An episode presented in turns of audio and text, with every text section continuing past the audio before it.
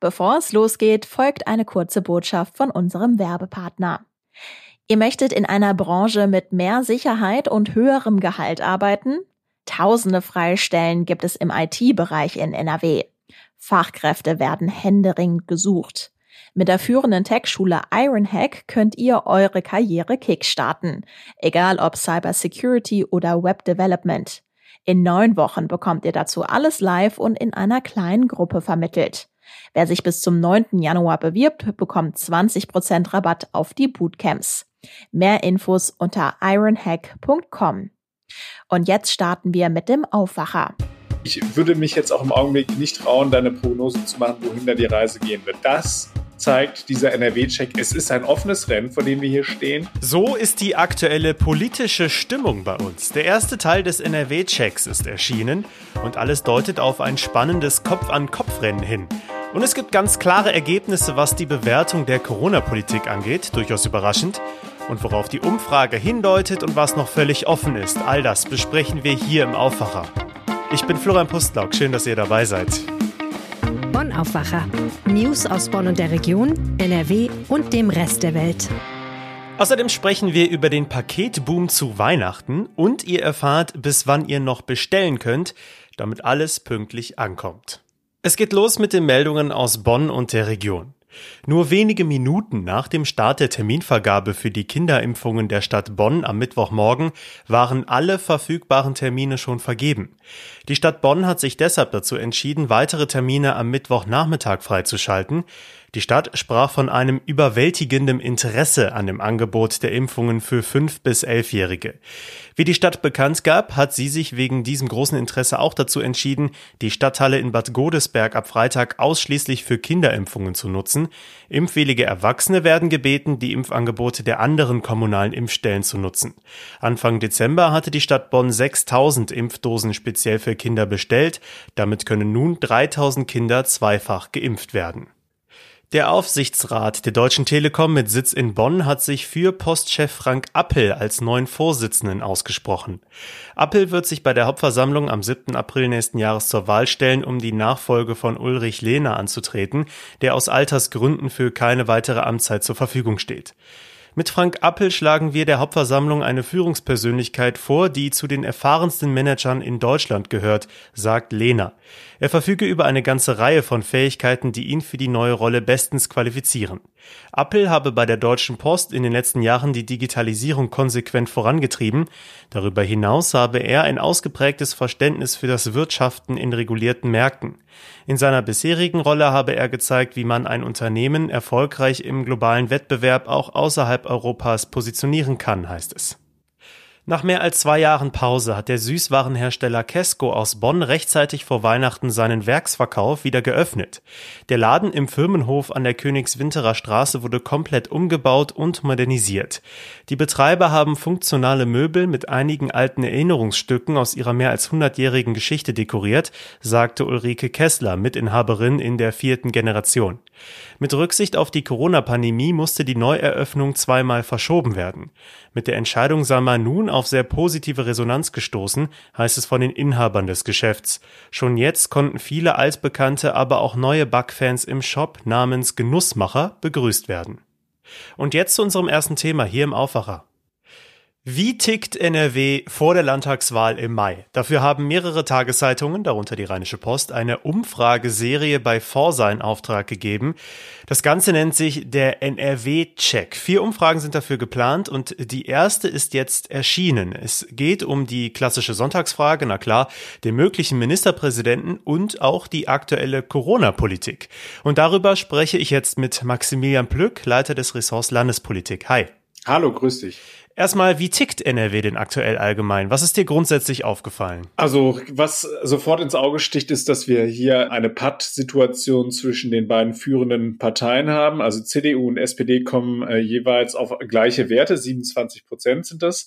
Wir hatten vor äh, ein paar Wochen hatten wir schon mal eine Umfrage. Also Umfragen auf Landesebene sind ja jetzt nicht so häufig, ähm, aber da gab es noch eine Mehrheit für Rot-Grün und die ist schon flöten gegangen. Das heißt also, wenn wir jetzt hier über neue Bündnisse sprechen, sprechen, die sich jetzt auf Grundlage der aktuellen Zahlen ähm, so abzeichnen, dann haben wir vergleichbare Sachen, wie wir oder eine vergleichbare Ausgangssituation, wie wir sie beispielsweise im Bund hatten. Das heißt also, man könnte über äh, eine Ampel reden, man könnte über Jamaika reden und man könnte auch über eine große Koalition reden. Ähm, das wären so die Optionen, die derzeit auf dem Tisch liegen das wäre zumindest das, was so aus der Sonntagsfrage sich gerade so ein bisschen abzeichnen lässt. Mhm.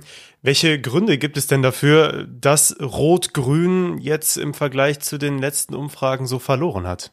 Naja, ich, äh, das ist nicht so ganz ähm, ähm, ersichtlich, woran das liegt. Äh, man, äh, ich habe mit einem Politologen hier von der Heinrich-Heine-Universität gesprochen, Thomas Burgundke, und der war auch überrascht. Also der hatte auch gedacht, dass eigentlich die SPD ähm, davon hätte profitieren können, dass sie ja jetzt im Bund mitregiert und dass diese Bugwelle auch die SPD hier in NRW so mit, mit sich trägt.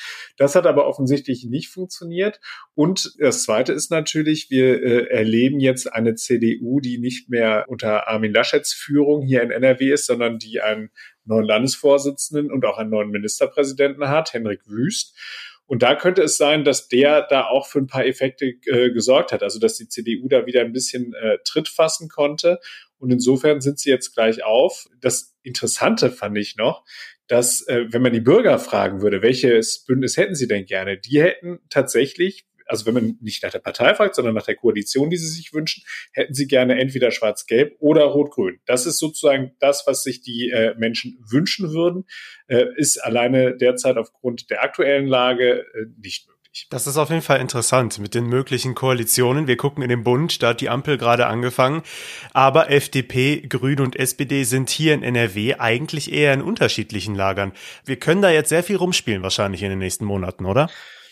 Man kann da sehr viel rumspielen. Man muss immer ein bisschen aufpassen. Also es sind äh, fünf Monate in einem Landtagswahlkampf können auch noch lang sein. Also es hört sich eher so an, als ob wir ja demnächst direkt in die Urne treten können, aber da kann noch ganz viel passieren es werden jetzt natürlich auch alle Worte auf die Goldwaage gelegt, die im Landtag gesprochen werden. Man schaut genau, welche Signale da ausgesandt werden, ähm, ob es jetzt beispielsweise zu einer äh, Verschärfung der Tonlage von Grünen und von FDP kommen kann, die ja im Bund jetzt sozusagen sich zusammenraufen müssen. Also das kann noch sehr launig werden. Äh, ich würde mich jetzt auch im Augenblick nicht trauen, da eine Prognose zu machen, wohin da die Reise gehen wird, weil das ist wirklich das zeigt dieser NRW-Check, es ist ein offenes Rennen, vor dem wir hier stehen. Und es steht natürlich auch noch die große Frage im Raum, könnte es so sein, wie es tatsächlich bei der Bundestagswahl war, wo ja die Themen so ein bisschen in den Hintergrund getreten sind und man vor allem die Personen angeschaut hat. Und diese Möglichkeit besteht ja durchaus eben auch auf der Landesebene. Dann lass uns doch mal über die Personen sprechen. Da ist jetzt Hendrik Wüst, der Spitzenkandidat für die CDU. Hat er jetzt den Vorteil gegenüber Thomas Kutschaty von der SPD, dass er jetzt schon Ministerpräsident zumindest für ein paar Monate ist und dadurch mehr Aufmerksamkeit bekommt?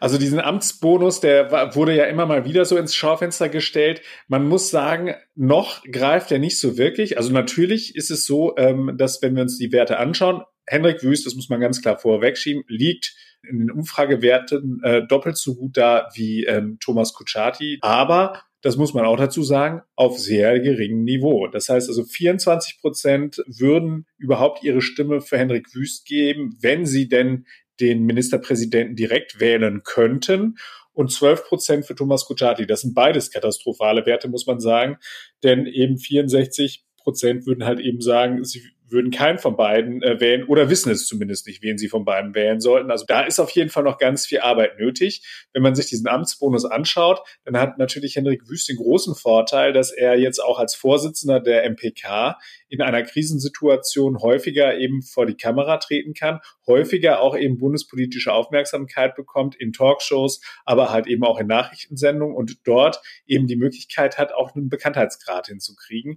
Das äh, dürfte Thomas Kutschaty ungleich schwerer fallen. Der hat als große Bühne den Landtag und jetzt prüfen sich bitte alle Hörer gerade mal selbst, wann sie das letzte Mal wirklich aufmerksam eine Landtagsdebatte äh, verfolgt haben. äh, da äh, ist es natürlich ungleich schwerer, da äh, medial dann auch aufzutreten und aufzufallen. Mhm.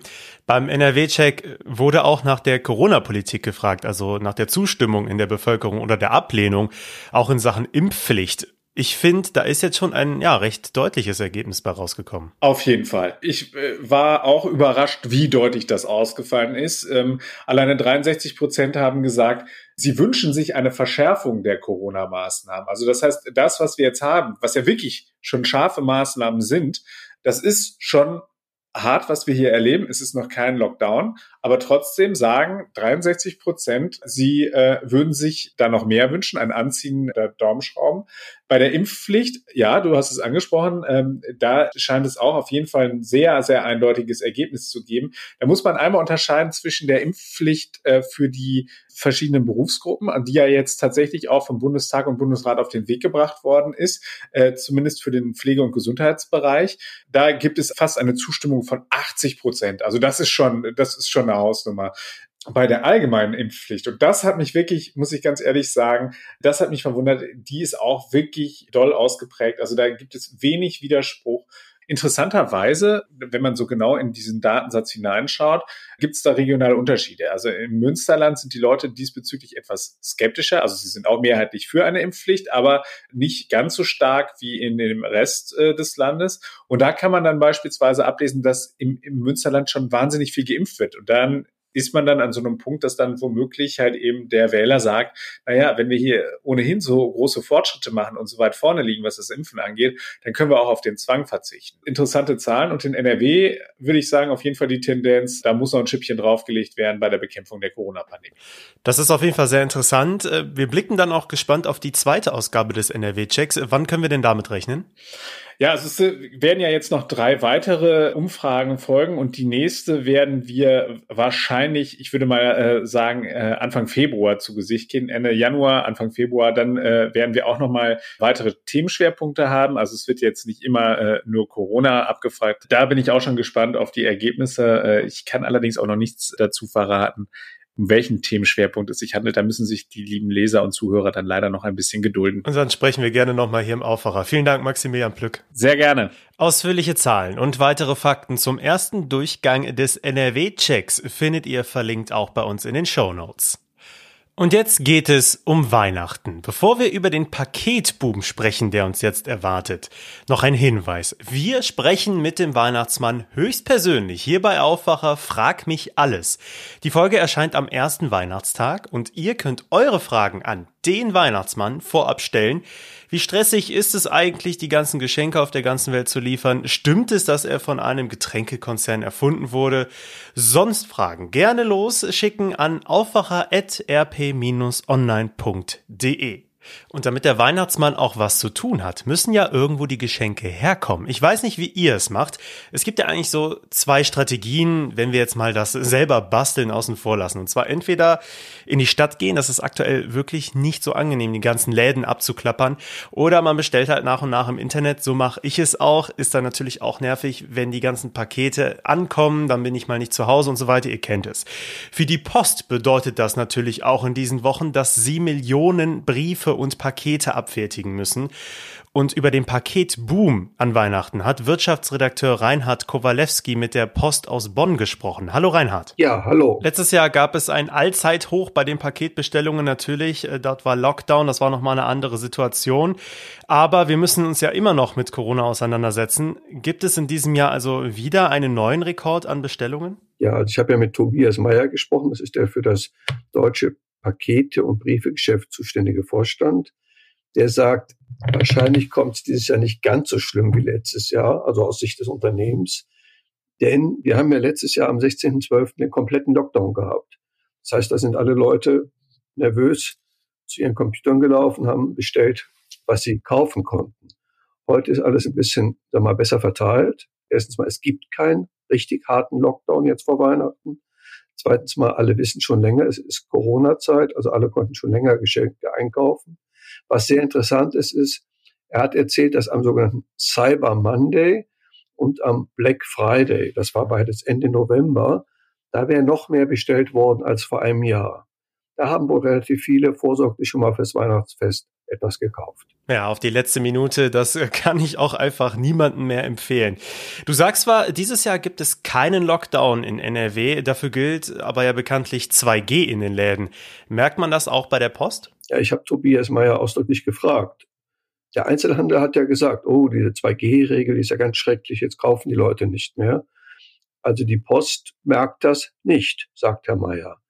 Er sagt, ähm, wir werden dieses Jahr zu Weihnachten nicht mehr Waren zustellen als vor einem Jahr. Ist ja auch noch eine gute Woche hin. Jetzt ist die Weihnachtszeit nach meinem Verständnis wirklich eine enorm belastende Zeit für alle Mitarbeiterinnen und Mitarbeiter, die Fahrerinnen und Fahrer natürlich von der Post, aber natürlich auch die Menschen in den Verteilzentren selbst. Inwiefern hat Corona Ihre Arbeit auch nochmal verändert? Also das ist ein harter Job. Die Leute müssen ja auf Abstand halten in den Paketzentren. Die haben teilweise die Schichtpläne entzerrt, damit nicht so viele Leute gleichzeitig in einem Raum sind. Die Zustellungen sind auch teilweise etwas verzögert gegenüber, sagen wir, den ruhigen Zeiten vor zwei oder drei Jahren. Aber die Post sagt, dass sie insgesamt die Lage ganz gut im Griff hat. Sie haben einige tausend Mitarbeiter und Mitarbeiterinnen mehr als vor einigen Jahren zur Weihnachtszeit. Sie haben die, normalerweise baut die Post immer im Sommer so ein paar tausend Stellen ab, wenn Leute weggehen. Und im Herbst wird dann wieder komplett neu angeheuert, also zum Beispiel Studenten und so weiter. So, das haben die dieses Jahr anders gemacht. Sie haben Leute über den Sommer hinweg in der Firma behalten, obwohl gar nicht so viel Arbeit war, damit sie diese eingearbeiteten Leute jetzt im Herbst und Winter direkt einsetzen können. Ich glaube, das war eine kluge Entscheidung. Und dadurch glaube ich, dass die meisten Leute wohl halbwegs pünktlich ihre Pakete kriegen werden. So, pünktlich, dann sind wir schon mal beim Thema. Jetzt werden ja nicht nur Pakete bestellt, sondern Menschen verschicken auch selbstgemachte Pakete zu Freunden und Verwandten. Wann müssen die denn abgeschickt werden, damit die auch wirklich bis Heiligabend bis zum 24. angekommen sind? Die Deutsche Post hat schon vor Wochen gesagt, Paket und Päckchen soll man bis Montag, 20.12. abgeben. Briefe bis Mittwoch, 22.12. Ich habe Tobias Meyer gefragt, ob das so bleibt. Er hat gesagt, ganz genau, so bleibt es. Das schaffen wir. Aber ich persönlich würde sagen, ähm, besser einen Tag vorher. Also der Reminder, übers Wochenende sollten zumindest die Weihnachtspakete schon mal gepackt werden und abgeschickt werden. Danke dir, Reinhard, für die Infos zur Post. Ja, tschüss. Und diese Themen könnt ihr heute auch noch verfolgen. NRW-Gesundheitsminister Laumann hat nach den Verwirrungen um den Zeitpunkt der Boosterimpfungen nochmal nachgebessert. Die Drittimpfungen sind jetzt doch erst wieder nach vier Monaten erlaubt. Der Regelfall bleiben fünf Monate Abstand. Die vier Wochen Mindestabstand seien laut Laumann nur in Einzelfällen möglich. In Brüssel findet heute der EU-Gipfel mit allen Staats- und Regierungschefs statt. Es geht um die Corona-Pandemie, die steigenden Energiepreise, die Lage an der Grenze zwischen Ukraine und Russland sowie die Situation in Belarus. Der NRW-Landtag hält heute seine letzte reguläre Sitzung ab vor Weihnachten und wählt unter anderem die Mitglieder der Bundesversammlung, die im Februar den neuen Bundespräsidenten wählt. Auch eine aktuelle Stunde zu Corona-Impfungen an den Weihnachtsfeiertagen selbst ist angekündigt. In Düsseldorf geht es heute um ein mindestens 716 Millionen Euro teures Bauprojekt, und zwar den Neubau des Opernhauses. Die Verwaltung hatte das empfohlen und sich gegen eine Sanierung des alten Opernhauses ausgesprochen. Der Stadtrat entscheidet heute final über die Vorlage. Das Wetter bleibt grau und trist. Die Temperaturen gehen nachts kaum runter. Wir bekommen 6 bis 9 Grad. Ganz selten ist etwas Regen dabei. Richtig trocken ist es aber auch nicht. Es bleibt einfach sehr diesig und ungemütlich. Die Sonne kommt fast gar nicht durch. Das war der Aufwacher für Donnerstag, den 16. Dezember 2021. Abonniert uns gerne in eurer Podcast-App, empfehlt uns gerne weiter. Ich bin Florian Pustlauk. Macht's gut. Ciao. Mehr Nachrichten aus Bonn und der Region gibt's jederzeit beim Generalanzeiger. Schaut vorbei auf ga.de.